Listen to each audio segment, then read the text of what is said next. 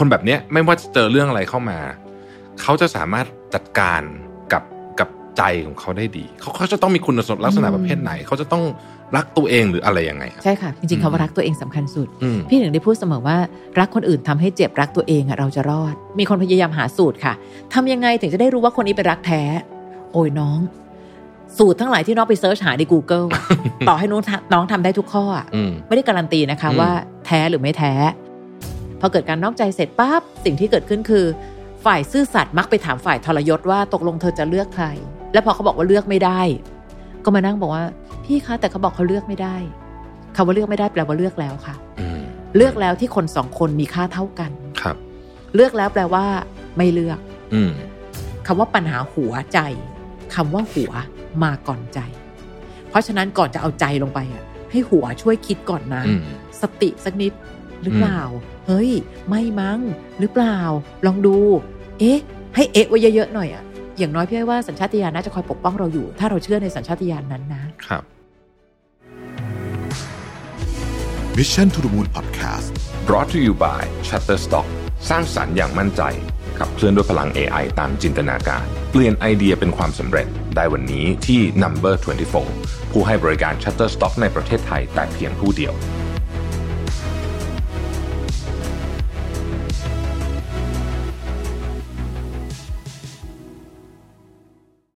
โลกที่หมุนไปข้างหน้าทุกวันนะครับแล้วก็เทคโนโลยีที่เปลี่ยนแปลงอย่างรวดเร็วอยู่ตลอดเวลาเนี่ยเราในฐานะคนทำธุรกิจเจ้าของกิจการที่ทำแบรนด์มาหลายปีเนี่ยเราจะต่อสู้แล้วก็อยู่กับการเปลี่ยนแปลงของกระแสโลกนี้ได้อย่างไรนะครับบางทีอาจจะถึงเวลาแล้วที่เราต้องคิดถึงเรื่องของการรีแบรนด์นะครับ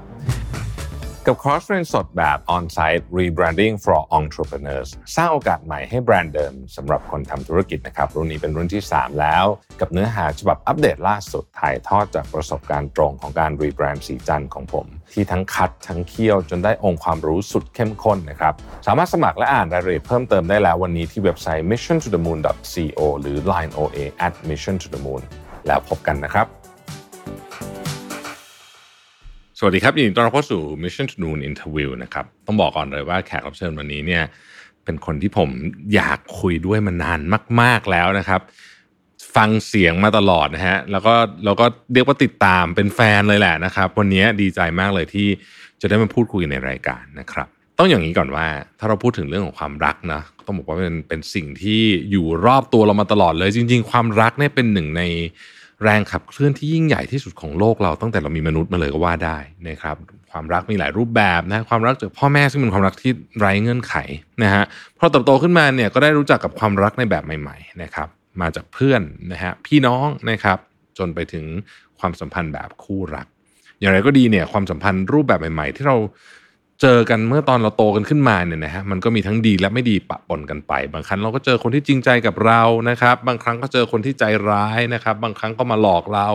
บางครั้งก็เจอคนไม่ดีนะครับหนักๆเข้าไปเจอมิจฉาชีพก็มีนะฮะเราก็บางทีก็โอ้สับสนวุ่นวายไปหมดนะครับเรื่องของความรักเป็นเรื่องที่ยากนะครับหลายครั้งเราให้คำปรึกษากับเพื่อนนะแต่ว่าพอเจอเองเนี่ยก็หนักหนาเอาการอยู่นะครับจนเลยเถิดไปจนบางทีเราลืมรักตัวเองด้วยนะครับวันนี้ก็เลยจะพูดคุยกันเรื่องนี้นะฮะเรื่องของความรักโดยเฉพาะอย่างยิ่งความรักของคนที่อยู่ในวัยทำงานนะฮะมันก็จะมีความซับซ้อนขึ้นไปอีกเพราะว่าวัยทำงานเนี่ยเรื่องความรักก็เรื่องนึงแต่มันก็มีเรื่องงานด้วยต้องบาลานซ์ชีวิตด้วยนะครับแล้วก็ยุคนี้ก็อยู่ยากอะไรต่างๆนานานะครับเพราะฉะนั้นเนี่ยแขกรับเชิญวันนี้เนี่ยจะเป็นใครไปไม่ได้เลยนะครับนอกจากคุณณภาพรไตรวิทย์วารีกุลนะครับหรือว่าเอาชื่อคุณๆก็คือดีเจพี่อ้อยนั่นเองนะครับสวัสดีพี่อ้อยครับสวัสดีค่ะโอ้เป็นเกียรติมากและตื่นเต้นมากนะครับที่ได้ได้ได้เชิญพี่อ้อยมาในรายการในวันนี้นะครับจริงๆวันนี้เราคงจะคุยกันแบบสบายๆแต่ว่าท็อปิกหลักของเราเนี่ยก็คือความรักในวัยทำงานนะฮะซึ่งก็น่าจะเป็นเรื่องที่พี่อ้อยได้รับสายเยอะเนาะเวลาพูดคุยใช่ไหมครับทีนี้เนี่ยเริ่มต้นจากอย่างนี้ก่อนความรักในวัยทำงานเนี่ยมันไม่เหมือนความรักในวัยเรียนยังไงครับอืมคือจริงๆพี่ว่าความรักในวัยเรียนบางทีนะถ้าพูดกันตรงๆนะคะอาจจะแก้ง่ายกว่าก็ได้ถามว่าแก้ง่ายกว่าตรงไหนครับคือเวลาที่แบบเป็นวัยความรักในวัยเรียนเราจะสามารถบอกได้ว่าเอออีกหน่อยโตขึ้นแล้วจะรู้เอออีกหน่อยโตขึ้นแล้วจะรู้ว่าความจริงใจมันดูไม่ได้ในวันเดียวหรอกแต่พอเป็นวัยทำงานปั๊บทุกคนรู้หมดแล้วมันจะกลายไปเข้าสู่โหมดผิดถูกรู้หมดเหลือแค่อดไม่ได้ละคือรู้ไหมว่าเฮ้ยเขามีเจ้าของอยู่เ เฮ้ยเขามีแฟนอยู่รู้หมดรู้ไหมว่าไม่ดีรู้รู้ไม่ว่ายังไงก็ตามเดี๋ยวมันจะพังรู้คราวนี้ความยากคือก็รู้หมดแล้วคราวนี้มันเป็นเรื่องใจล้วนๆเดี๋ยวก็เลยจะมองว่าถ้าเป็นความรักของวัยทำงานจะเป็นปัญหาที่ยากหน่อยเพราะด้วยความที่วันวัยวุฒิคุณวุฒิทุกสิ่งทุกอย่างรู้หมดแล้วว่าอะไรควรอะไรไม่ควรแต่พอเราใช้หัวใจนำปั๊บเอาละสิพอใช้หัวใจนำปั๊บเราก็จะเริ่มหาเหตุผลดีๆให้กับเรื่องบางเรื่องที่ไม่ดีของเราละคล้ายๆกับว่าเราบางทีเรารู้ว่าเราไม่ควรกิน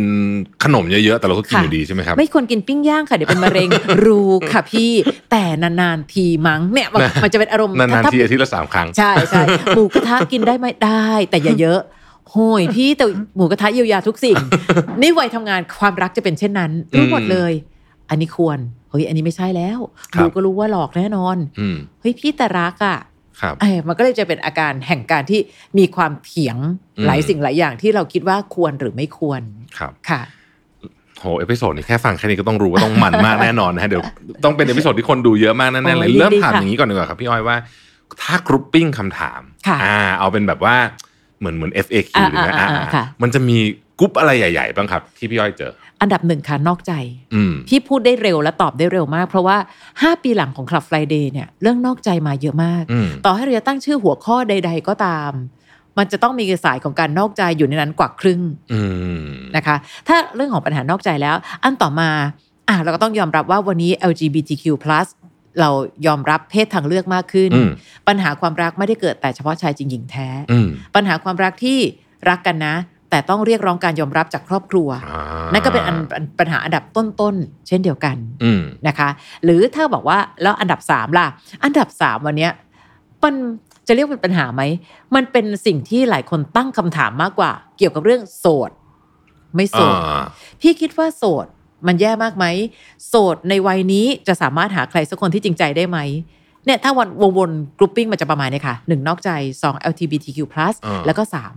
โสดดีหรือไม่โสดดีครับค่ะเอออยากถามเรื่องโสดนี่ก่อนอาจจะเป็นคำถามที่กรุ๊ปเล็กที่สุดแต่ว่าคำว่าโสดไม่ได้หมายความว่าแต่งงานไม่แต่งงานใช่ไหมฮะไม่ใช่ใช่ค่ะคือคือจริงๆแล้วพี่อ้อยว่าวันนี้เราต้องตีความก่อนว่าพอโสดปั๊บนึงเนี่ยเราจะคิดถึงคนที่ยังไม่มีแฟนอ่าอ่าเพราะฉะนั้นมีแฟนแต่ไม่แต่งยังไม่แต่งงานก็ไม่นับว่าโสดอ๋อโอเคโอเคนะคะก็คืออยู่คนเดียวแล้วจะเป็นอะไรไหมใช่หรือความกดดันจากครอบครัวทำให้คนโสดดูแย่มากไหมหรือแม้แต่ตัวเองกดดันตัวเองว่าเออว่าเดี๋ยวไปเจอหน้าที่บ้านที่บ้านต้องถามอีกแง่เลยหรือผิดไหมถ้าฉันโสดแค่โสดไม่ได้แต่งงานแต่ไม่ได้แปลว่าไม่มีใครอืมซับซ้อนไปอีกอ่านี่ก็เป็นอีกฟังก์ชันนึงคือวันนี้เราถึงได้ยินคำว่าเอ้ยรักสนุกแต่ไม่ผูกพันก็ไม่รู้ต้องรับผิดชอบกันขนาดไหนอ่ะก็แค่รู้สึกว่าก็คุยคุยกันอะค่ะพี่ก็รู้สึกดีต่อกันนะแต่ถ้าจะไปให้ไปถึงขั้นแต่งงานไหมอ๋อยังอืมอ่ามันก็จะวนๆอยู่กับคำถามในกลุ่มที่สามครับค่ะเอาแบบโสดๆเลยคือแบบไม่มีใครเลยจริงๆแบบนี้เนี่ยนะฮะคนที่อยู่ในกลุ่มนี้เนี่ยเขามีปัญหาอะไรเป็นพิเศษไหมครับหรือว่ามีอิชชูอะไรคอนเซิร์นไหมครับจริงๆพี่ว่าเป็นสองแบบคือแน่นอนค่ะเวลาวันนี้จะมีโสดที่โสดโหยหาการเติมเต็มอยู่ตลอดเวลาแล้วคิดเสมอว่าฉันต้องเดินตัวพร่องๆเพื่อรอคนมาเติมเต็มโสดแบบนี้ก็จะเป็นโสดที่ดูทุกข์หน่อยเพราะรู้สึกว่าทุกวินาทีที่ลืมตาตื่นขึ้นมาอายุของเรากำลังเพิ่มขึ้นเราจำเป็นจะต้องหาใครสักคนแล้วมั้งซึ่งวันนี้ไม่รู้นะถ้าในฐานะที่พี่ให้ฟังมาพี่รู้สึกไม่จำเป็นเลยแต่เพียงแต่พูดไปแบบนี้อีกฝ่ายไม่เชื่อหรอกเฮ้ยพี่ไม่ได้สิมันต้องมีใครสักคนสิไม่อย่างนั้นแล้วใครจะอยู่กับเราตลอดไปหรือแม้แต่เล็กหน่อยเจ็บไข้ได้ป่วยใครจะดูแลซึ่งบางทีน้องก็อาจจะลืมไปก็ได้ว่าไม่มีอะไรแน่นอนเลยกับโสดอีกแบบหนึ่งคือโสดไม่เอาใครอะค่ะคือมีความรู้สึกว่าอาจจะฟังเยอะและรู้สึกว่าโหพี่ทรมานเนาะทำไมต้องมีใครสักคนนึงแล้วถ้าเกิดเขาทำหนูเสียใจอะไอความสุขของความโสดของหนูก็จะหายไปโสดอันนี้จะดูเป็นโสดที่มีความสุขกว่ากลุ่มแรก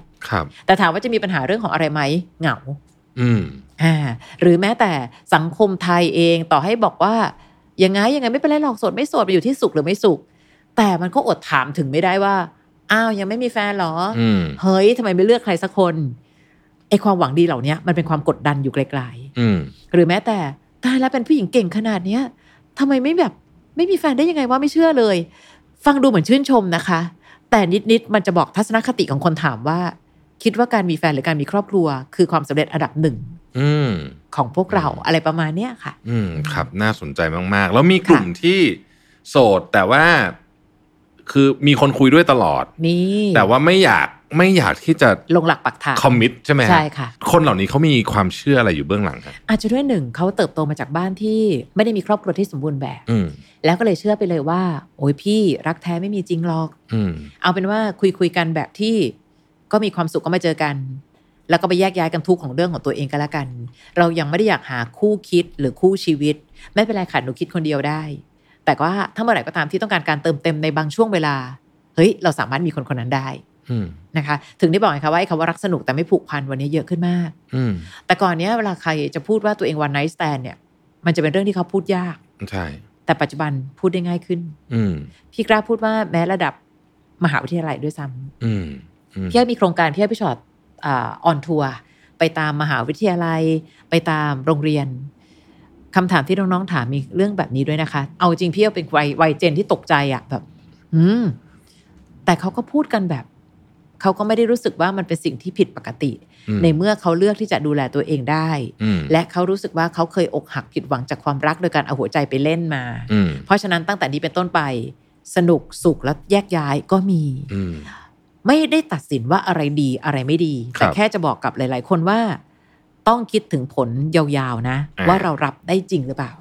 ค่ะมันอาจจะสร้างความเหงาแบบอีกแบบหนึ่งที่เรานึกไม่ถึงก็ได้ใช่ไหมครับเป็นความเหงาประเภทที่พอเอาหัวใจลงไปเล่นและอีกฝ่ายไม่ได้เล่นด้วยคราวนี้แหละมันมีครั้งหนึ่งค่ะมันมีชื่อตอนใน Club Friday ชื่อรักสนุกแล้วผูกพันคนโทรเยอะมากเพราะตอนแรกปักธงไว้ว่าแยกย้ายเจอสนุกจบแต่พอเอาหัวใจลงไปเล่น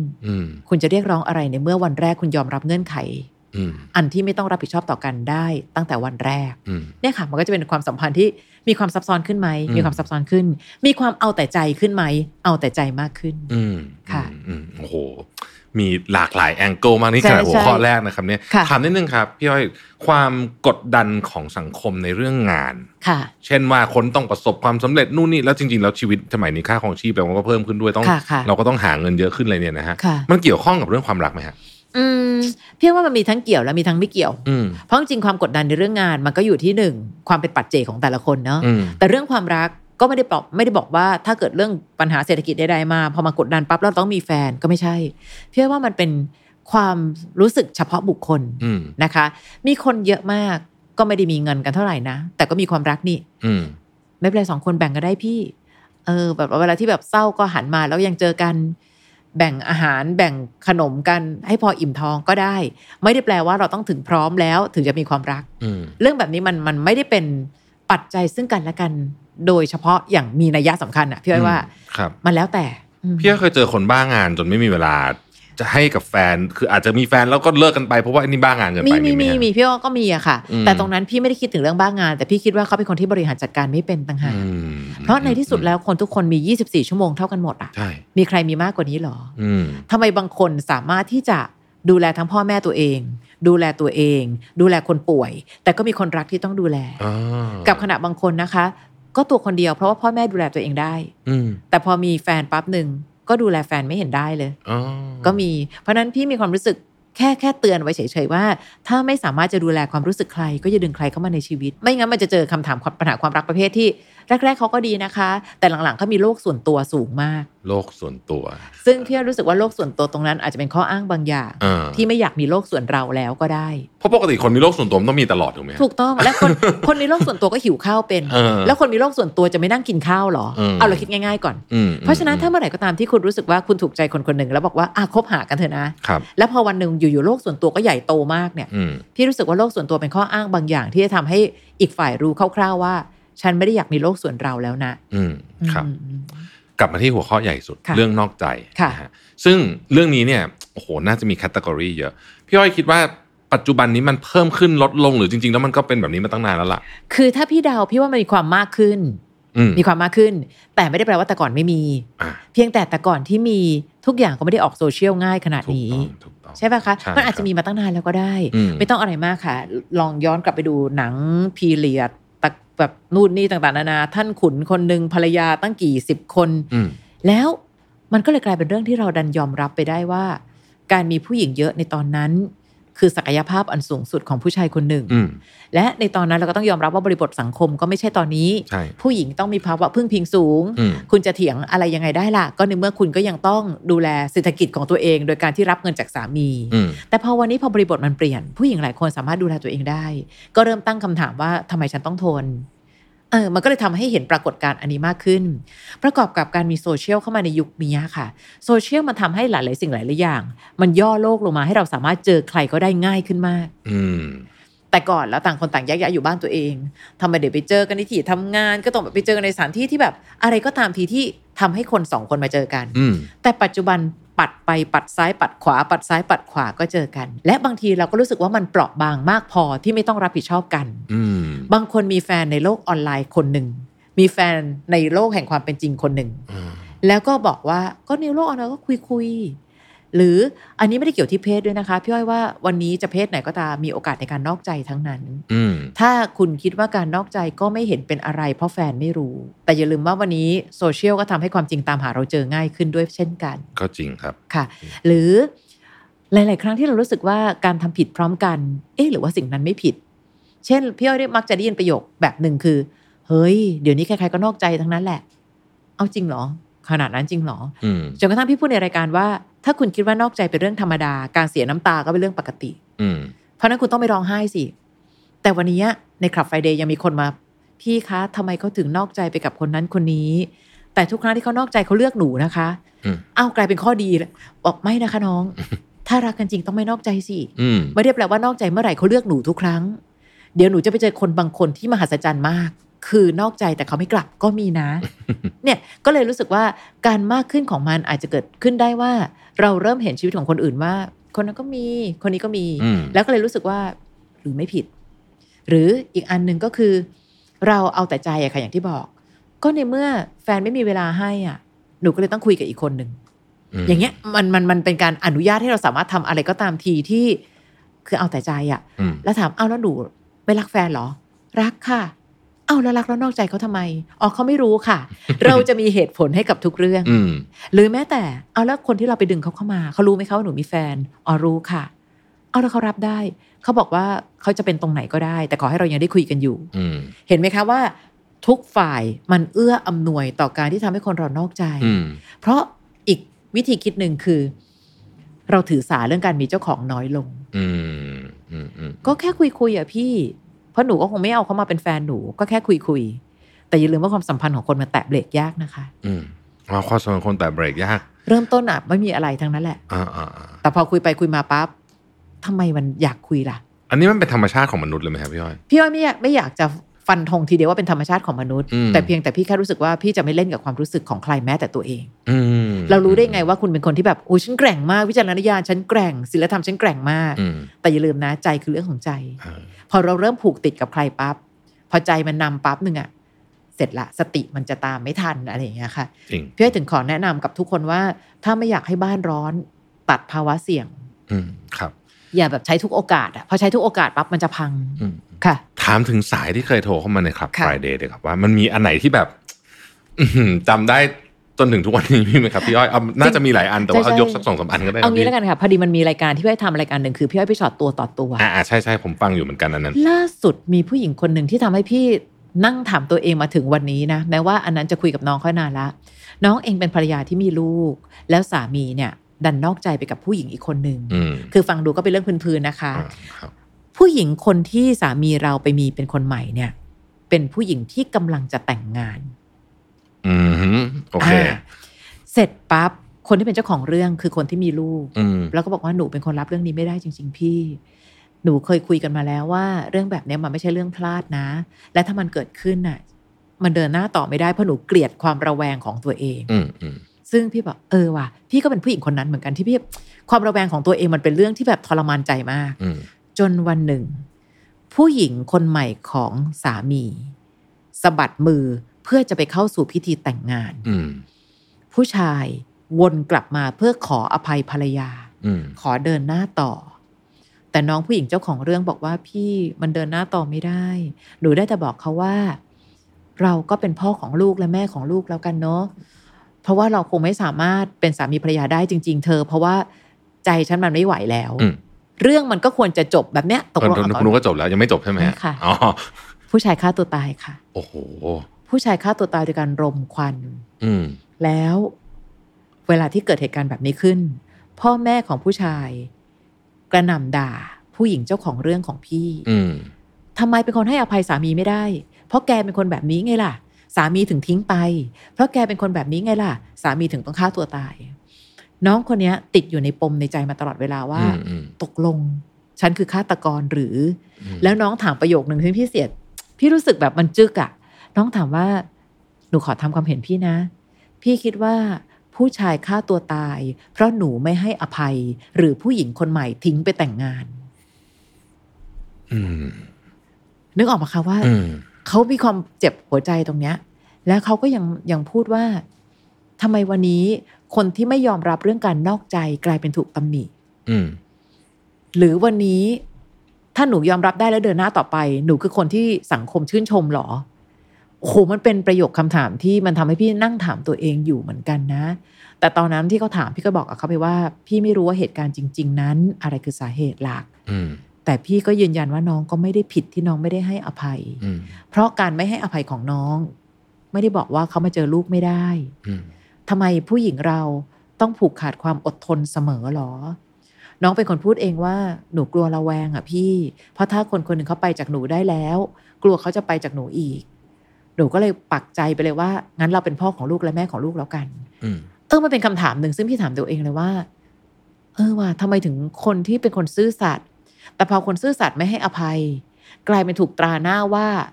บ้าเหรอทำไมเรื่องแค่นี้ให้อภัยไม่ได้เออมันเป็นเป็นอันที่มันวนๆในคำถามของสังคมที่เปลี่ยนไปจริงๆนะอืมโอ้โหมีความซับซ้อนในหลากหลายเลเวลมากคือจริงๆผมคิดว่าเรื่องแบบนี้ถ้าถามเราคงคุยกันได้ไปอีกหลายชั่วโมงสมมติมันมีเคสเยอะมากทีนี้อยากจะจะจะเจาะถามไปเพิ่มเติมครับว่าคนประเภทไหนที่พี่อ้อยเห็นว่าคนแบบนี้ไม่ว่าจะเจอเรื่องอะไรเข้ามาเขาจะสามารถจัดการกับกับใจของเขาได้ดีเขาเขาจะต้องมีคุณลักษณะประเภทไหนเขาจะต้องรักตัวเองหรืออะไรยังไงใช่ค่ะจริงๆคำว่ารักตัวเองสำคัญสุดพี่ถึงได้พูดเสมอว่ารักคนอื่นทำให้เจ็บรักตัวเองเราจะรอดมีคนพยายามหาสูตรค่ะทำยังไงถึงจะได้รู้ว่าคนนี้เป็นรักแท้โอ้ยน้องสูตรทั้งหลายที่น้องไปเซิร์ชหาใน Google ต่อให้น้องทำได้ทุกข้ออ่ะไม่ได้การันตีนะคะว่าแท้หรือไม่แท้บางคนตั้งใจหลอกกันด้วยซ้ำแต่พอดูแลกันดีๆเอ้ากลายเป็นรักแท้มากขึ้นเรื่อยๆก็มีเพราะฉะนั้นต่อให้พี่เป็นคนที่ตอบปัญหาความรักพี่บอกได้เลยว่ามันไม่มีสูตรไหนใช้ได้กับทุกคนแต่สูตรเดียวที่มันพอจะทำให้เรารับมือกับความอ่อนแอทุกอย่างที่เกิดขึ้นไม่ว่าจะเป็นปัจจุบันหรืออนาคตคือหนูรักตัวเองมากพอและหนูให้เกียรติตัวเองมากพอคำว่าให้เกียรติอะค่ะคือคือในในช่วงเจนหนึ่งพี่อ้อยว่าเขาจะไม่ค่อยเข้าใจคำว่าให้เกียรติคืออะไรอะแต่แบบเจนพวกพี่อะพี่จะเข้าใจคำว่าให้เกียรติคือเฮ้ยการที่เธอทรยศนอกใจทั้งทั้งที่เราเป็นสามีภรรยากันแบบเนี้ยการไม่ให้เกียรติฉันคือคนอื่นๆก็รู้ไม่ใช่หรอว่าเราเป็นสามีภรรยากันแต่คุณก็ยังสามารถแสดงอาการแห่งการที่เอ้ยเมื่อไหร่ก็ตามที่ฉันสามารถมีคนอื่นได้ฉันเจ๋งเมียไม่รู้หรอก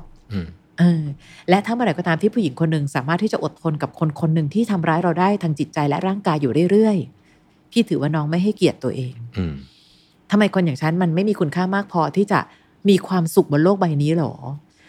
เรามักจะพูดกันว่าที่ไหนมีรักที่นั่นมีทุกข์แต่ที่สุดแล้วพี่อ้อยจะเติมว่าแต่เราต้องมีความสุขบ้างตามสมควรถ้าเมื่อไหร่ก็ตามที่เริ่มต้นมีความรักและปักหลักจะเป็นทุกข์เนี่ยคำถามคือทำไมอ่ะจะมีทำไมเออคุณไม่มีสิทธิ์มีความสุขหรอหรือแม้แต่นะคะในเกิดการปัญหานอกใจในหลายๆครั้งอ่ะพอเกิดการนอกใจเสร็จปั๊บสิ่งที่เกิดขึ้นคือฝ่ายซื่อสัตย์มักไปถามฝ่ายทรยศว่าตกลงเธอจะเลือกใครคุณต่างหากจะเลือกอะไรเพราะคุณคือคนซื่อสัตย์แล้วพอเมื่อไหร่ก็ตามที่ไปถามคนที่นอกใจว่าตกลงเธอเลือกใครแล้วพอเขาบอกว่าเลือกไม่ได้ก็มานั่งบอกว่าพี่คะแต่เขาบอกเขาเลือกไม่ได้คำว่าเลือกไม่ได้แปลว่าเลือกแล้วค่ะเลือกแล้วที่คนสองคนมีค่าเท่ากันครับเลือกแล้วแปลว่าไม่เลือกเพราะฉะนั้นต้องถามตัวเองค่ะว่าแล้วคนซื่อสัตย์ที่เราซื่อสัตย์มาตลอดคุณจะให้เขาผ่านโจทย์นี้แล้วยังยืนอยู่ข้างๆคุณได้จริงหรือผมคิดว่าการรักตัวเองเนี่ยอยู่ดีๆเราบอกเฉยๆคงจะมันคงไม่เกิดขึ้นใช่ไหมฮะเราเราจะฝึกรักตัวเองให้เกียรติตัวเองยังไงฮะเพียงว่าเริ่มต้นจากการคุยกับตัวเองก่อนถามตัวเองซิตอนนี้มีความสุขจริงเปล่าตอนนี้เราอยู่กับสิ่งที่ต้องทำหรืออยากทำเยอะไปไม่ใช่ทำแต่สิ่งที่ต้องต้องต้องอยู่ตลอดเวลาแล้วเคยถามตัวเองไหมว่า จริงๆอยากทำอะไรอ่ะวันนี้หรอวันนี้อยากนั่งเฉยๆมั้งแล้วเราก็ไม่เคยอนุญาตให้เรานั่งเฉยๆเพราะรู้สึกไร้สาระเราก็ต้องพยายามลุกขึ้นมาทำอะไรนู่นนี่นู่นนี่ต่างๆนานาหรือไม่อนุญาตให้ตัวเองได้เหงาบ้างเฮ้ยเหงาว่าเหงาว่าเหงาทำไงดีโทรหาคนอื่นแชทหาคนอื่นจริงๆช่วงเวลาเหงาๆอ่ะเก็บเอาไว้คุยกับตัวเองนะคะเราจะรู้จักตัวเองมากขึ้นว่าตอนนี้สุขทุกข์อะไรมากกว่ากันคำว่าอดทนของเรามีใครบ้างที่ได้รับผลดีจากคำว่าอดทนนี้บ้างหรือบางคนอดทนเพื่อเขาจนใจร้ายต่อตัวเราเองหรือเปล่าสิ่งเหล่านี้ค่ะบางทีมันแค่ตั้งคำถามนะแล้วเราพยายามหาคำตอบเราก็จะเริ่มรู้แล้วแหละว่าคำตอบของเรามันเป็นคำตอบแห่งการรักตัวเองหรือเปล่ารักตัวเองกับเห็นแก่ตัวต่างกันนะคะรักตัวเองคนอื่นไม่เดือดร้อนแต่ถ้าเมื่อไหร่ก็ตามรักตัวเองจนกระทั่งไปเบียดบังคนอื่นที่จะจับสู่โหมดเห็นแก่ตัวค่ะครับทีนี้มาที่ความรักของสมาชิก แอล จี บี ที คิว พลัส ของเราซึ่งเราก็มีต้องบอกว่าอย่างอย่างอย่างออฟฟิศผมเนี่ยเราเยอะมากแล้วก็เราก็เราก็เรารู้สึกว่าเราชื่นชมในความหลากหลายนี้มากๆเราคิดว่าเป็นส่วนหนึ่งที่ดีมากๆแต่เขาก็จะมีปัญหาอีกเซตหนึ่งใช่ไหมใช่ค่ะที่ไม่เหมือนคนอื่นคือปัญหาอีกเซตหนึ่งของเขาเนี่ยจริงๆแล้วในเรื่องความรู้สึกไม่ต่างแต่ว่าวิธีคิดของเขาเช่นไม่มีรักแท้ในเพศที่สามหรอกพี่เอ้ยพี่หนูมันสาวสองได้แค่นี้ก็ดีแล้วทำไมล่ะครับเพราะเขาคิดว่าเขาไม่ใช่ผู้หญิงแท้ที่ได้รับ priority แรกของโลกใบนี้อะค่ะเขาถึงรู้สึกว่าถ้าเกิดผู้ชายแต่งงานกับผู้หญิงก็ต้องมีลูกแต่หนูมีลูกให้เขาไม่ได้ไงเพราะฉะนั้นการที่เขายังมีหนูในชีวิตเนี่ยหนูก็ถือว่าโถสาวสองอย่างหนูเนี่ยพี่จะได้ยินคำแบบเนี้ยเยอะมากพี่จะถามว่าสาวสองอย่างหนูแล้วไงแต่หนูมีลูกให้เขาไม่ได้หญิงแท้หลายคนก็ไม่เห็นมีลูกหนูจะเอาตรงนี้มาเป็นตัวบอกกับตัวเองให้อยู่ในพื้นที่ด้อยค่าตัวเองไม่ได้นะหรือพี่ครับเขาก็ต้องมีสังคมที่ออกหน้าออกตาเพราะการมีผมเขาไม่สามารถประกาศบอกใครได้ว่าเขาชอบผู้ชายพอเราเริ่มมี mindset ประมาณนี้เราจะเริ่มด้อยค่าตัวเองลงในอัตโนมัติฉันอยู่ตรงไหนก็ได้ถูกทำร้ายจิตใจแค่ไหนก็ได้ไม่ต้องเปิดเผยฉันมากก็ได้เพราะฉันเข้าใจมาตลอดว่าสังคมวันนี้ต่อให้บอกว่ายอมรับ แอล จี บี ที คิว พลัส มากขึ้นแต่เขาก็คงไม่สามารถที่จะบอกว่าเขารักผมเพราะในที่สุดแล้วเขาก็ลูกชายคนเดียวคือมันจะได้ยินอะไรแบบเนี้ยมาอยู่เรื่อยๆด้อยค่าตัวเองนี้เราทำเองใช่ไหมฮะมันอาจจะเป็นการสะสมมาเรื่อยๆก็ได้นะคะที่มีการมีมีความรู้สึกอันหนึ่งที่พอเป็นชายจริงหญิงแท้อย่างที่บอกจะเป็น priority แรกของโลกเพราะนั้นเขาก็เลยจะถูกรู้สึกว่าอ๋อพอเขาเป็นเพศเนี่ยเขาเลยต้องถูกซ่อนและโดยใดๆก็ตามพอมีการบอกว่าเพศที่สามหรอจะไปหารักแท้จากที่ไหนพอใครก็ตามที่ฝังหัวด้วยเรื่องวิธีคิดแบบนี้วิธีปฏิบัติตัวเราจะเป็นเช่นนั้นเลยสามารถมีความสัมพันธ์กับใครก็ได้ไม่ต้องเปิดเผยหรอกเพราะรู้ว่าเขาคงไม่เปิดเผยเราไปที่ไหนก็บอกว่าเพื่อนไปที่ไหนก็บอกว่าพี่น้องกันไปที่ไหนก็สามารถที่จะอยู่ใกล้ๆแต่ไม่สามารถบอกใครๆได้ว่าฉันอยู่ตรงนี้เนี่ยมันจะเป็นลักษณะแบบนี้มากกว่าครับค่ะแล้วในกรณีที่เปิดเผยก็จะเป็นลักษณะเหมือนทั่วๆไปก็จะมีปัญหาเหมือนก็จะเป็นปัญหาเหมือนเดิมก็เป็นปัญหาเรื่องของสภาวะจิตใจอะค่ะนะคะหรือแม้กระทั่งว่าเขามีแฟนเขามีแฟนเป็นผู้หญิงหนึ่งคนแล้วก็มีเราอย่างเงี้ยแค่วิธีคิดแบบเนี้ยพี่ก็บอกว่าพี่ไม่นับเพศค่ะนอกใจคือนอกใจไม่เกี่ยวกับเพศไหนเพราะโลกไม่ได้อนุญาตให้คุณมีแฟนเพศละคนโดยไม่ผิดเพราะเมื่อไหร่ก็ตามที่คุณนอกใจแปลว่าคุณกำลังทำร้ายจิตใจคนที่รักคุณอยู่นะเนี่ยมันก็จะต้องวนกลับมาที่สิ่งเหล่านี้แต่พี่ก็ไม่แน่ใจหรอกค่ะว่าในที่สุดวันไหนจะแบบห้า สี่ สาม สอง หนึ่งทุกคนจะรู้สึกถึงความเท่าเทียมตรงนี้จริงๆต่อให้พี่มีโปรแกรมของรายการที่เปลี่ยนเวฟคือ Club Friday เนาะเพื่อจะเป็นเป็นพื้นที่ในการพูดคุยกันเกี่ยวกับ แอล จี บี ที คิว พลัสสิ่งหนึ่งที่พี่ให้คนพบคือคนที่เป็น แอล จี บี ที คิว พลัส จะมีความสุขมากขึ้นหลายร้อยเท่านักถ้าคนที่เป็นครอบครัวเข้าใจเขาและรักเขาในความเป็นเขาและมันก็คงจะต้องปีนไปสู่ช่วยรักกันแบบที่สามารถบอกกับใครๆได้ว่าเรารักกันในฐานะของคนรักเพราะหนึ่งครอบครัวคือองค์กรเล็กที่สุดเซฟโซนที่สุดพอเซฟโซนของเขาเป็นโซนที่อันตรายคือเขายังต้องปกปิดที่บ้านเขาจะเอาแรงที่ไหนไปอยู่ในสังคมอ่ะแรงของการที่เขารู้สึกผิดกับตัวเองที่ทำให้พ่อแม่เสียใจแค่นี้ก็ทำให้เขาบั่นทอนชีวิตและสุขภาพด้วยซ้ำกับการที่เขาจะลุกขึ้นมาแล้วรู้สึกภาคภูมิใจในตัวเองซึ่งตอนนี้พี่ว่ามันกำลังเคลื่อนตัวนะคะพี่ก็เคยคุยกับน้องเขื่อนน้องเขื่อนบอกว่าตอนนี้มันดีขึ้นพี่อ้อยแต่ไม่ได้แปลว่าดีแล้วเออพี่เก็ตคำนี้เลยอะคือดีขึ้นไหมดีขึ้นแต่ดีแล้วไหมยังและพี่ก็เข้าใจด้วยมีครั้งหนึ่งแขกรับเชิญของพี่อ้อยคือชายชาติโยดมตอนนั้นเนี่ยคือเล่นเป็นพ่อเกรซในมาตาลาดาค่ะชายพูดอันหนึ่งว่าต่อให้วันนี้จะรู้ว่าเราให้เกียรติทุกคนเท่าๆกัน แต่ถ้าบังเอิญวันหนึ่งเรามีลูกซึ่งเราเพิ่งรู้ว่าเขาเป็น แอล จี บี ที คิว พลัส เราคงยังไม่สามารถที่จะบอกได้ว่าดีจังเลยลูกที่เป็นแบบนี้เพราะมันเกิดจากอะไรคะความเป็นห่วงความเป็นห่วงเพราะสังคมไทยก็ยังมีสิ่งที่เรียกว่ายอมรับได้ไม่เต็ม ร้อยเปอร์เซ็นต์ ทำให้คนเป็นคุณพ่อคุณแม่จะห่วงว่าอนาคตหนูจะโอเคไหมลูกอนาคตหนูจะมีความสุขกับสิ่งที่หนูเป็นได้จริงๆใช่ไหมโลกจะรักหนูใช่ไหมเออเนี่ยอันเนี้ยพอเราเราคุยกันถึงเรื่องความเป็นจริงแล้วแบบโลกไม่สวยจนเกินไปเราจะรู้ว่ามันยังมีอีกบางเฉดที่ยังยังเคลื่อนตัวค่อนข้างเคลื่อนตัวได้ช้าๆค่ะแต่เคลื่อนตัวพูดถึงครอบครัวครับผมว่าเรื่องนี้เป็นเรื่องที่น่าคุยมากครับพี่อ้อยครอบครัวแบบไหนที่เลี้ยงลูกมาแล้วเนี่ยลูกมาเป็นคนที่เคารพตัวเองมีจิตใจที่เข้มแข็งเลือกสิ่งที่ถูกที่ผิดได้ดีพี่อ้อยมีมีมีตัวอย่างไหมฮะถ้าสมมติว่าเอาจากการที่ตัวเองสังเกตอะค่ะน่าจะเป็นครอบครัวที่เคารพความเป็นลูกด้วยไม่ใช่ต้องให้ลูกเคารพความเป็นพ่อแม่นะคะแต่การเคารพความเป็นลูกคืออ้าวหนูชอบกินอันนี้อะลูกอ้าวไม่ชอบผักเหรอทำไมไม่ชอบผักอะไหนเล่าสิทำไมไม่ชอบผักแต่ไม่ใช่ว่ากินมันมีประโยชน์รู้ไหมอันนี้มันอาจจะเป็นแค่ตัวอย่างเล็กน้อยที่สุดแต่มันเป็นตัวอย่างที่สามารถจะอนุมานได้เหมือนกันว่าเขาจะถูกเติบโตขึ้นมาจากสิ่งที่ต้องต้องถ้าทำผิดจากตรงนี้ผิดแต่เมื่อไหร่ก็ตามที่เราเราเคารพในตัวในตัวเขาว่าเออมันเกิดอะไรขึ้นลูกทำไมอ่ะมีอะไรหรอไหนบอกสิเมื่อไหร่ก็ตามที่เราเปิดโอกาสให้เขาพูดเขาจะรู้ว่าเขาก็เป็นเจ้าของโลกใบนี้เหมือนกันดีกว่าการที่พ่อแม่พูดอย่างเดียวแล้วก็อ้างว่าเนี่ยหวังดีนะถ้าไม่หวังดีอ่ะไม่ต้องมานั่งจ้ำจี้จ้ำชัยหรอกเห็นไหมคะว่าบางทีมันเหมือนกับคุยคนละเรื่องเดียวกันอ่านหนังสือซีได้สอบได้โอ้แม่วันนี้เหนื่อยอ่ะเนี่ยมันเป็นอย่างนี้แหละแล้วเนี่ยรู้ทุกคะแนนสอบเนี่ย เรายังไม่ได้คุยกันเลยว่าอ่ะทำไมวันนี้ถึงไม่อยากอ่านโอ้แม่วันนี้มันเยอะมากเลยอ่ะอุ้ยแล้วถ้าเกิดข้อสอบมันออกมาลูกเนี่ยถ้าเกิดว่าบังเอิญเพื่อนอ่านหน้านี้อยู่พอดีแล้วหนูไม่ได้อ่านเนี่ยเพื่อนบอกว่าสบายมากหนูก็ต้องมานั่งทุกข์นะก็แม่ห่วงแค่หนูทุกข์แค่นั้นแหละมันอาจจะต้องใช้เวลาเยอะหน่อยแต่อย่างน้อยเมื่อลูกได้รับความเคารพการตัดสินใจของเขาเขาก็จะเคารพตัวเองและเขาก็จะรู้สึกเหมือนกันว่าเขาไม่ได้ถูกใครกดเอาไว้เพราะฉะนั้นเขาจะตั้งคำถามกับโลกนี้ได้อย่างภาคภูมิใจว่าขณะกับพ่อกับแม่ยังเคยถามเลยว่าผมรู้สึกยังไงเพราะนั้นผมจะยอมให้ใครกดขี่ได้ยังไงอ่ามันเป็นแค่ส่วนเดียวค่ะพี่อ้อยก็ไม่ได้กล้าบอกว่าวิธีการแบบนี้คือถูกที่สุดหรือดีที่สุดเพราะอย่าลืมว่าทุกอย่างบนโลกนี้ค่ะทำดีที่สุดในจุดของเราอะได้แต่อย่าลืมว่าโอ้โหการเติบโตไปนะช่วงเวลานั้นช่วงเวลานี้เขาจะไปเจออะไรหรือเปล่าเพียงแค่อย่างเดียวค่ะที่พอจะเห็นชัดๆว่าถ้าเรามีเวลาให้แก่กันและกันน้อยนะยากเหลือเกินที่เราจะเข้าใจในความเป็นลูกและยากเหลือเกินที่ลูกจะเข้าใจในความเป็นพ่อแม่เพราะการมีเวลาในการสื่อสารกันน้อยลงและถ้าเมื่อไหร่ก็ตามทีที่มีเวลาในการเรียนรู้โลกผ่านพ่อแม่เวลาน้อย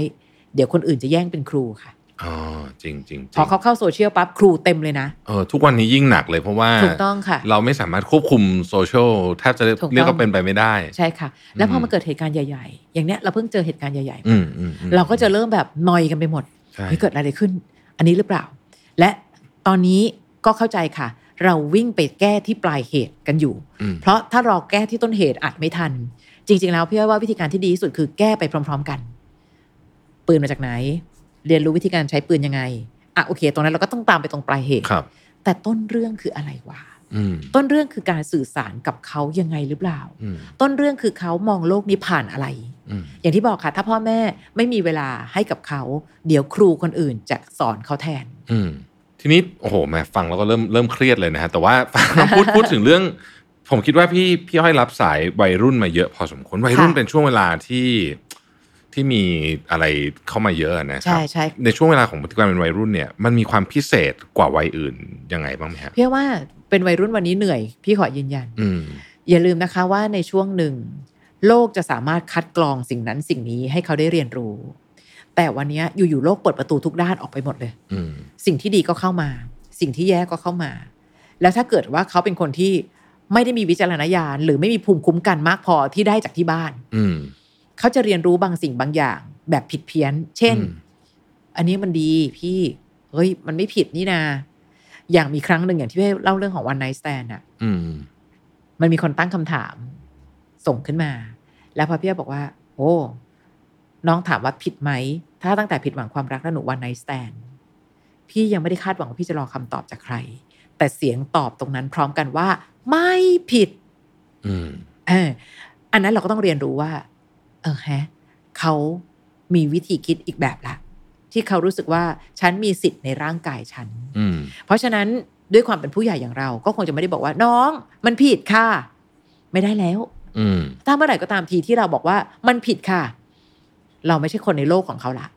เพราะนั้นหลักเกณฑ์ของพี่ก็คือหนึ่งอยู่ข้างๆแต่ไม่เข้าข้างนะแต่บอกอ๋อเหรอเออหนูว่าไม่ผิดใช่ไหมลูกอ่ะสุดแท้แต่หนูแต่มันสามารถเกิดอะไรขึ้นได้บ้างแล้วถ้าเกิดว่าหนูไม่ควบคุมตัวเองอย่างดีวันนึงหนูยังเป็นเด็กวัยรุ่นหนูจะข้ามขั้นเป็นแม่เลยหนูเลี้ยงคนคนนึงไหวไหมล่ะเออหนูพร้อมวางทุกสิ่งทุกอย่างแล้วไปเป็นแม่เลยไหมล่ะและหนูมั่นใจได้ยังไงว่าคนที่เป็นพ่อเด็กในวันนี้จะรักหนูทั้งชีวิตหนูไปตอบเอาเองแล้วถ้าเกิดหนูได้คำตอบมันจะเป็นวิธีคิดให้หนูเลือกวิธีการปฏิบัติตัวแล้วกันเพราะนั้นวันนี้ถามว่าวัยรุ่นในวันนี้อย่างที่บอกค่ะว่าโลกเปิดประตูทุกบานใส่เขาหมดเลยประตูแห่งการคัดกรองน้อยลงมากเพราะนั้นการเป็นวัยรุ่นในวันนี้เขาเลยบางทีกว่าจะผ่านพ้นวันเวลาแห่งการเป็นวัยรุ่นแล้วมารู้ทีหลังว่าโถไม่น่าเลยบางทีมันช้าไปโซเชียลคือส่วนหนึ่งพี่ไม่ได้บอกว่าโซเชียลแย่นะคะแต่โซเชียลมันเหมือนมีดอะมันอยู่ที่คุณจะเอามีดไปทำอะไรอะเอามีดไปฆ่าคนปะล่ะหรือคุณจะเอามีดไปทำอะไรดีๆไปปอกผลไม้ให้คนที่คุณรักมันไม่ได้อยู่ที่มีดมันอยู่ที่คนใช้แต่วันนี้เด็กๆปั๊บนึงด้วยอารมณ์ของเขาอ๋อนี่มันถ่ายคลิปได้นี่ถ่ายเลยถ่ายเสร็จปั๊บลงโซเชียลเลยน้องโซเชียลไม่เคยหายไปไม่เคยวันนึงหนูไปทำงานเขาจะขอดูโซเชียลหนูวันหนึ่งวันนี้ เก้าสิบเจ็ดเปอร์เซ็นต์ จะรับคนเข้าทำงานขอดูโซเชียลทั้งนั้นแหละบางทีดูก่อนแล้วด้วยใช่จะมาบอกว่า นี่มันเป็นโลกส่วนตัวของหนู no นี่คือพื้นที่แถลงข่าวส่วนตัวของหนูต่างหาก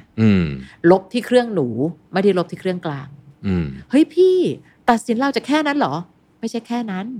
นั่นคือประวัติทัศนคติของหนูที่มีมาโดยตลอดและถ้าเกิดคนเราจะเลือกใครสักคนเข้าทำงานเราจะอยากหาวิธีการในการร่นระยะเวลาให้เรารู้จักคนคนนี้ได้มากขึ้นกว่าการนั่งคุยเฉยๆถามว่าทำอะไรคะก็ดูโซเชียลไงแล้ววันหนึ่งหนูจะเสียใจที่อดีตมันจะตามมากรีดปัจจุบันถ้าหนูไม่คิดให้ดีก่อนเนี่ยมันมีความยากของวัยนี้จริงๆซึ่งแต่อันนี้ผู้ใหญ่ก็มีนะ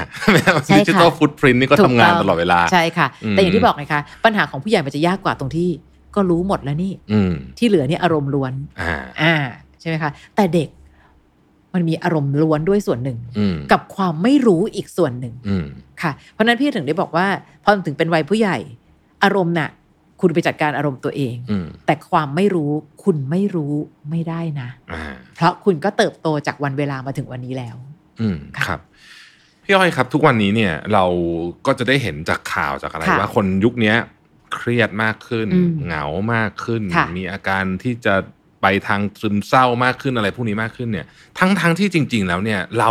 เวลาว่างแทบไม่มีเลยหรือว่างเราก็มีอะไรทำตลอดทำไมปรากฏการณ์นี้ถึงเกิดขึ้นนะเพราะว่าเราเสพชีวิตคนอื่นมากเกินไปอะค่ะถ้าแต่ก่อนอย่างสุราแต่เราไม่มี Facebook เราไม่มี ไอ จี ไม่มี Twitter เนาะปิดบ้านเราก็ไม่รู้แล้วหรอกว่าข้างบ้านยังไงอาจจะรู้แค่ข้างบ้านข้างเนี้ยแต่เราไม่รู้ว่าอีกสามหลังข้างหน้าเป็นยังไง แต่ครั้งนี้พอเราอยู่ในโซเชียลปั๊บเราไถชีวิตคนว้าวชีวิตคนดีๆจังเลยอ่ะอยู่ญี่ปุ่นเหรอเนี่ยสารพัดอย่างอะไรก็ตามมองอยู่ไกลๆยังไงก็สวยค่ะอยู่ด้วยอาจเป็นอีกแบบเราไม่รู้หรอกว่าไอ้ภาพสวยๆที่เขาคัดลงโซเชียลเนี่ยไอ้มุมไม่สวยเขาไม่ลงไงเพราะฉะนั้นตามหลักจิตวิทยาค่ะชีวิตของคนทุกคนอะค่ะพี่อ้อยว่ามันมีชีวิตมันมีมุมน่าสงสารและมุมน่าอิจฉาแตกต่างกันใช่ป่ะคะเราน่ะเห็นมุมน่าสงสารตัวเองแน่ๆเพราะเราเห็นชีวิตเราทุกมุมใช่โหชีวิตมันเหนื่อยจะตายเธอแบบทำงานจัดรายการแล้วที่บ้านแม่ก็ป่วยอีกแล้วมาป่วยตอนนี้สารพัดอย่างแต่เราเห็นมุมน่าอิจฉาของคนอื่นใหญ่กว่าเพราะเราเห็นนิดเดียวดูสิทำไมชีวิตได้พักร้อนอีกแล้วว่าเฮ้ยงานฉันแทบตายอย่างเงี้ยแล้วพอเราเห็นชีวิตของคนอื่นเยอะเกินไปสิ่งหนึ่งที่มันเกิดขึ้นโดยอัตโนมัติคือการเปรียบเทียบเฮ้อฉันรู้สึกว่าชีวิตฉันดีไม่พอสักที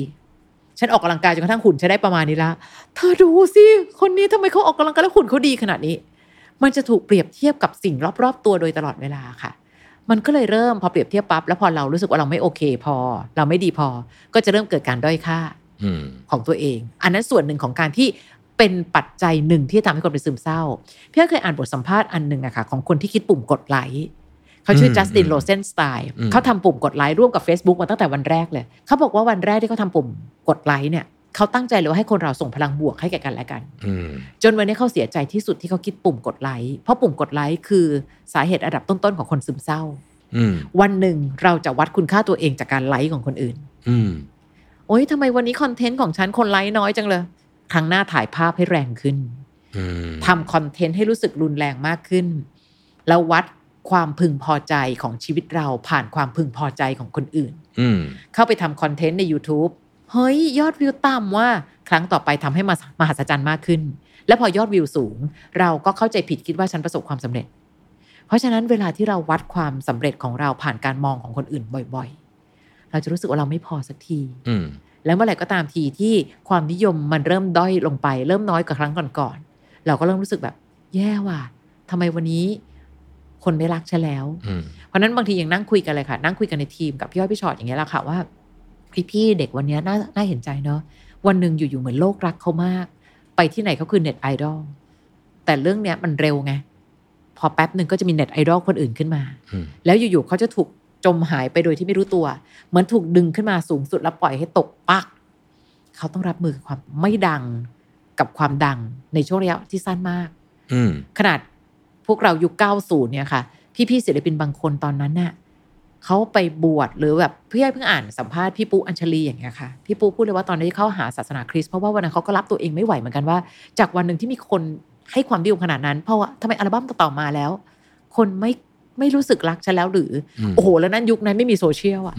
ยุคนี้คนรักและคนเกลียดภายในช่วงข้ามคืนเป็นไปได้นะคะบางทีแค่เข้าไปอ่านโซเชียลมีเดียบางสมมติเคยเห็นเหตุการณ์ดาราหลายคนหรืออะไรเงี้ยนะฮะอ่านแล้วก็รู้สึกว่าโอ้โหถ้าเจ้าตัวเขามาอ่านหมดเนี่ยเนี่ยคงคงแบบใช่ค่ะอืมเพราะมันแล้วแล้วคนสมัยนี้ใจลายขึ้นไหมครับจริงใช่ไหมวอลเลย์บอลชนะเนี่ยพี่เคยคุยกับนักวอลเลย์บอลเคยคุยกับปลื้มจิตอ่ะเฮ้ยพี่ถ้าชนะหนูเทวดาแต่ถ้าแพ้กลับมาหมานะแล้วอย่างนี้เป็นแบบนี้จริงๆชนะมาตั้งกี่เซตเล่นทุกวันเลยอ่ะชนะเยอะแยะมากมายอ่ะแพ้แค่เซตเดียวโดนด่าจนแบบด่าจนเขาไม่มีที่ยืนอ่ะแล้วก็ด่าแรงๆคนสมัยนี้แบบใช้เลือกเลือกคำพูดตอนนั้นเคยมีคนเปรียบเทียบเอาไว้น่าสนใจนะกระดาษขาวๆหนึ่งแผ่นมีจุดดำอยู่แค่จุดเดียวอ่ะเขาเป็นเจ้าของโซเชียลนั้นอ่ะเขาจะมองเห็นแต่อีจุดดำนั้นอ่ะทั้งที่พื้นที่ขาวเยอะมากคนชื่นชมเราเออดีใจดีใจแต่คนด่าเราเนี่ยเราจะวนอ่านตรงนั้นอยู่นั่นน่ะมันก็เลยทำให้วันนี้สิ่งเหล่านี้การบูลลี่การผ่านโซเชียลมันถึงเหมือนมีดที่แทงตัวเองได้ทุกวันทุกวันค่ะพี่อ้อยครับกลับมาที่เรื่องของความรักเอ่อพี่อ้อยรับสายคุยกับคนมาเยอะมากๆเลยเนี่ยถ้าเกิดว่าเราคนคนนึงกำลังจะตัดสินใจมีความสัมพันธ์จะรักกันกับอีกคนนึงเนี่ยกำลังดูๆกันอยู่เนี่ยนะครับมันมีสัญญาณธงแดงอะไรไหมฮะที่แบบอันเนี้ย เอาล่ะเป็นสถิติแบบนี้น่ากลัวหลายคนพยายามหาสูตรจากสิ่งที่มันหาสูตรไม่ได้แต่อันนึงค่ะแปลกดีเนอะเรื่องของความรักเป็นเรื่องสัญชาตญาณบางอันบางทีสัญญาณอันตรายดังลั่นน่ะมีแต่เราแกล้งฟังไม่ได้ยินเช่นถ้าโทรไปตอนนี้เขาจะไม่รับสายอ่ะพี่เขาจะวนโทรกลับมาอีกทีตอนสั่งสี่ทุ่มก็สงสัยได้ละมั้งหนูพี่ไม่ได้บอกให้มองโลกแง่ร้ายแต่มองแหละมองโลกแง่ความเป็นจริงอ๋อไม่หรอกพี่เคยงานยุ่งตอนน้องงานยุ่งน้องเข้าห้องน้ำไหมเข้าพี่ตอนเข้าห้องน้ำโทรหาคนอื่นได้ไหมได้ทำไมไม่โทรเพราะนั้นสิ่งเหล่านี้เป็นสิ่งหนึ่งที่บอกไปก็ไม่มีใครเชื่อแต่ขอให้เชื่อสัญชาตญาณตัวเองขอเชื่อสัญชาตญาณตัวเพราะพี่ว่าสัญชาตญาณตัวเราอ่ะมันจะมีความเอะอยู่แต่เมื่อไหร่ก็ตามที่เอะขอให้ยั้งนะถ้าเมื่อไหร่ก็ตามที่น้องเอะแล้วบอกไม่หรอกการติดต่อยากขึ้นการที่ทำไมหลายๆเรื่องเหมือนเราไม่รู้จักกันเลยเอ้ยทำงานอะไรอ่ะเอ้ยเดี๋ยวก็รู้เองแหละทำไมบอกไม่ได้อืมหรือแม้กระทั่งก่อนที่เราจะคบกับใครอะค่ะพี่อยากเราเป็นคนที่สืบซะหน่อยนะก็สืบสักนิดก็ดีเพราะวันนี้พี่เริ่มได้ยินหลายๆคนที่บอกว่าหนูไม่อยากไปยุ่งเรื่องส่วนตัวเขาโน่เรื่องส่วนตัวเขากำลังมีผลต่อหนูเขาคบใครอยู่หรือเปล่าหนูไม่ไม่เช็คก่อนหรออืมคือหนูยังไม่ได้อยากจริงจังก็ไม่ได้อยากจริงจังเอาเช็คสิไม่เห็นแปลกเลยหนูไม่รู้หรอกว่าหนูหนูก็คงไม่อยากให้คุยกับมิจฉาชีพมั้งวันนี้มิจฉาชีพมาในรูปแบบหลอกให้รักก็ตั้งเยอะเออใช่ใช่ใช่ใช่เพราะนั้นวันนี้เลยเลยต่อให้ไม่มองโลกในแง่ร้ายก็แอบจะดูมองโลกในแง่ร้ายหน่อยแต่อย่างน้อยการมองโลกในแง่ร้ายแล้วหาวิธีการในการรับมือเอาไว้มันก็เหมือนกับบุนวมเอาไว้หนูตกลงมาก็ไม่น่าเจ็บมากถ้าจะเป็นธงแดงจริงๆค่ะพี่อ้อยว่าหนึ่งดูมีเวลาที่สื่อสารกันค่อนข้างน้อยมีอะไรหลายอย่างที่น่าสงสัยพี่เคยเจอน้องคนหนึ่งค่ะตอนนั้นเนี่ย ไปพูดให้กับโครงการหนึ่งคือเขาจะยุติความรุนแรงในผู้หญิงและเด็กขึ้นเวทีพร้อมกับน้องผู้หญิงคนหนึ่งหน้าตาน่ารักมากคือหน้าตาน่ารักจนพี่รู้สึกว่าหนูหนูเนี่ยนะคือถูกสามีทำร้ายบอกค่ะพี่หรอเอาแล้วก่อนหน้าก่อนหน้าแต่งงานหรือก่อนเป็นแฟนกันหนูไม่เห็นหรอหนูเคยเจอคราบเลือดที่เสื้อของเขามาครั้งหนึ่งคราบเลือดหนูถามเขาหรือเปล่าบอกถามค่ะแล้วเขาบอกว่าไงอ๋อก็มีปัญหากับแฟนเก่าเพราะกำลังจะเลิกกันเป็นพี่พี่หยุดแล้วหนูแต่ตอนนั้นหนูคิดแค่ว่าก็เขามีปัญหากันนะพี่เพราะเขากำลังจะเลิกกันแล้วหนูก็คิดว่าถ้าเป็นเราถ้าเรารักกันขนาดนี้มันไม่น่าจะเกิดขึ้นได้แล้วที่สุดแล้วเป็นเหมือนกันเลยถูกทำร้ายร่างกายฟ้องร้องกันตั้งนานกว่าจะได้หย่าจากคราบเลือดแค่หยดเดียวเองนะคะเพราะนั้นบางทีหลายๆเรื่องอะค่ะรักเข้าใจคือพี่อ้อยจะยกตัวอย่างเสมอคำว่าปัญหาหัวใจคำว่าหัวมาก่อนใจเพราะฉะนั้นก่อนจะเอาใจลงไปอะให้หัวช่วยคิดก่อนนะสติสักนิดหรือเปล่าเฮ้ยไม่มั้งหรือเปล่าลองดูเอ๊ะให้เอ๊ะไว้เยอะๆหน่อยอะอย่างน้อยพี่อ้อยว่าสัญชาตญาณน่าจะคอยปกป้องเราอยู่ถ้าเราเชื่อในสัญชาตญาณนั้นนะครับพี่อ้อยครับตั้งแต่ทำงานทั้งหมดนี้มาเนี่ยซึ่งก็ก็ก็คิดว่าน่าจะผ่านเรื่องราวมากมายมาเยอะแยะเนี่ยนะครับมีเหตุการณ์ครั้งไหนไหมที่รู้สึกว่าประทับใจมากรู้สึกว่าไอเนี่ยที่เราลงทุนลงแรงมันรับสายมันเยอะแยะขนาดนี้มันคุ้มค่าจริงๆจริงๆมันคือหลายเคสมากนะคะแต่บังเอิญว่าถ้าจะยกเคสอันนี้มามันไม่ใช่เป็นเคสความรักของแฟนแต่เป็นเคสความรักของแม่กับลูก เคยมีน้องผู้หญิงคนหนึ่งค่ะโทรเข้ามาในรายการแล้วเขาเนี่ยเป็นน้องผู้หญิงที่สุขภาพไม่แข็งแรงคือเขาป่วยและทำให้แม่ต้องอยู่ประกบกับเขาเขามีปัญหาเรื่องของเลือดเขาจะรู้สึกน้อยใจเสมอว่าทำไมเขาไม่ใช่ลูกที่แม่สามารถไปงานรับปริญญาได้เหมือนพี่ เขาเป็นลูกที่ไม่น่าจะได้ได้รับความภูมิใจอะไรเลยก็เลยกลายเป็นการปรับออกมากลายเป็นทัศนคติแห่งการก้าวร้าวเวลาแม่หยิบน้ำให้แล้วไม่ต้องหรอกเดี๋ยวหิวก็ไปกินเองแหละแต่ตอนกลางคืนตอนแม่หลับก้มลงกราบเท้าแม่ทุกคืนเลยแล้วมีวันหนึ่งเขาก็โทรเข้ามาพี่ก็เลยถามเขาว่าทำไมถึงอยากโทรเข้ามา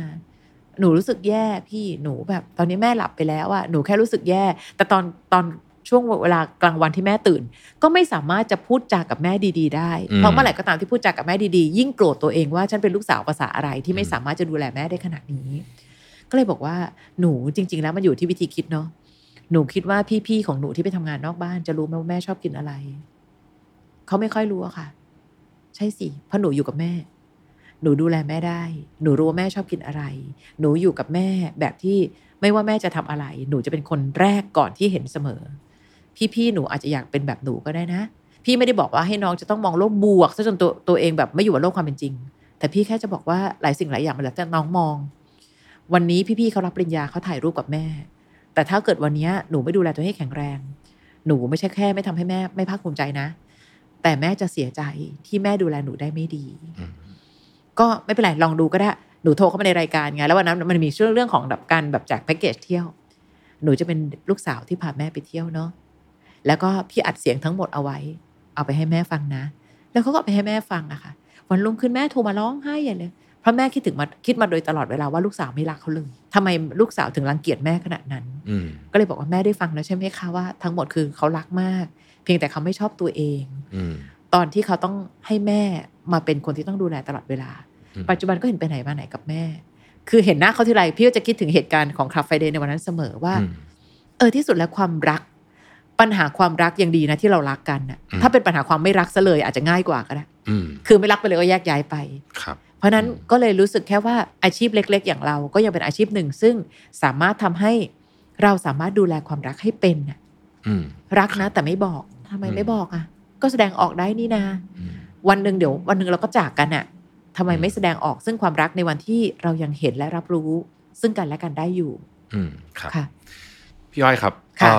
ตอนพี่อ้อยไปงาน TEDx บนเวทีมีคนพูดถึงเยอะมากนะประโยคเป็นประโยควักทองได้ตัดสินใจยังไงถึงคิดว่าเออเลือกอันนี้มาเป็นคีย์เวิร์ดเลยที่อยากจะสื่อออกไปพี่ถามคนที่ติดต่อหลายครั้งมากว่าให้พี่ขึ้นเวที เท็ด เนี่ยนะเฮ้ยได้เหรอเพราะว่าพี่ส่วนใหญ่ที่พี่เห็นมันมันมักจะมีเรื่องเกี่ยวกับเรื่องของความเป็นเหตุเป็นผลเนาะหลักการด้านนั้นด้านนี้แต่เรื่องความรักเนี่ยพี่ว่าไม่มีหลักการและเหตุผลนะเขาบอกพี่ลองเถอะครับผมอยากฟังแล้วพี่ก็เลยพยายามที่จะทำการบ้านกับงานของตัวเองหาสถิติเหมือนกันเพราะว่าตอนขึ้นเวทีเท็ดนั้นจะต้องมีการหาข้อมูลสถิติดันไปเจอว่าประเทศไทยมีอัตราของคนนอกใจเป็นอันดับต้นๆของโลกใบนี้เอาละพี่พูดเรื่องนี้แล้วกัน หัวข้อของพี่อ้อยก็คือตอนนั้นพี่จะบอกว่าอย่าให้รักเดียวใจเดียวเป็นเรื่องมหัศจรรย์แล้วการนอกใจกันเป็นเรื่องปกตินี่คือหัวข้อของพี่อ้อยแล้วก็เอาบทต่างๆนานาที่มีการวิเคราะห์วิจัยกันว่าทำไมคนเราถึงนอกใจประกอบกับงานของพี่อ้อยก็เลยกลายมาเป็นนั่นแหละค่ะบนเวที ที อี ดี Talk ในตอนนั้นแล้วพี่ก็ดีใจมากว่าช่วงระยะเวลาไม่กี่นาทีบนเวทีมีคนพูดถึงอันนี้เยอะมากมีคนแชร์ไปเยอะมากซึ่งวันนี้ต่อให้ขึ้นไปพูดเนี่ยเรื่องล้ำกว่าตอนนั้นเยอะมากแล้วด้วยเช่นเดียวกัน แต่ก็ยังยินดีที่อย่างน้อยเรื่องของใจมันเป็นส่วนหนึ่งซึ่งหลายคนให้ความสำคัญแล้วก็ชวนให้พี่อ้อยขึ้นสู่เวทีนั้นเพื่อจะได้นำเสนอเรื่องของใจให้ออกมาเป็นรูปธรรมมากขึ้นครับผมค่ะแล้วก็ได้ข่าวว่าเดี๋ยวเขาก็จะมีอีกพี่ติดตามข่าวอยู่เรื่อยๆนะคะเห็นว่าจะมี TEDx เนาะ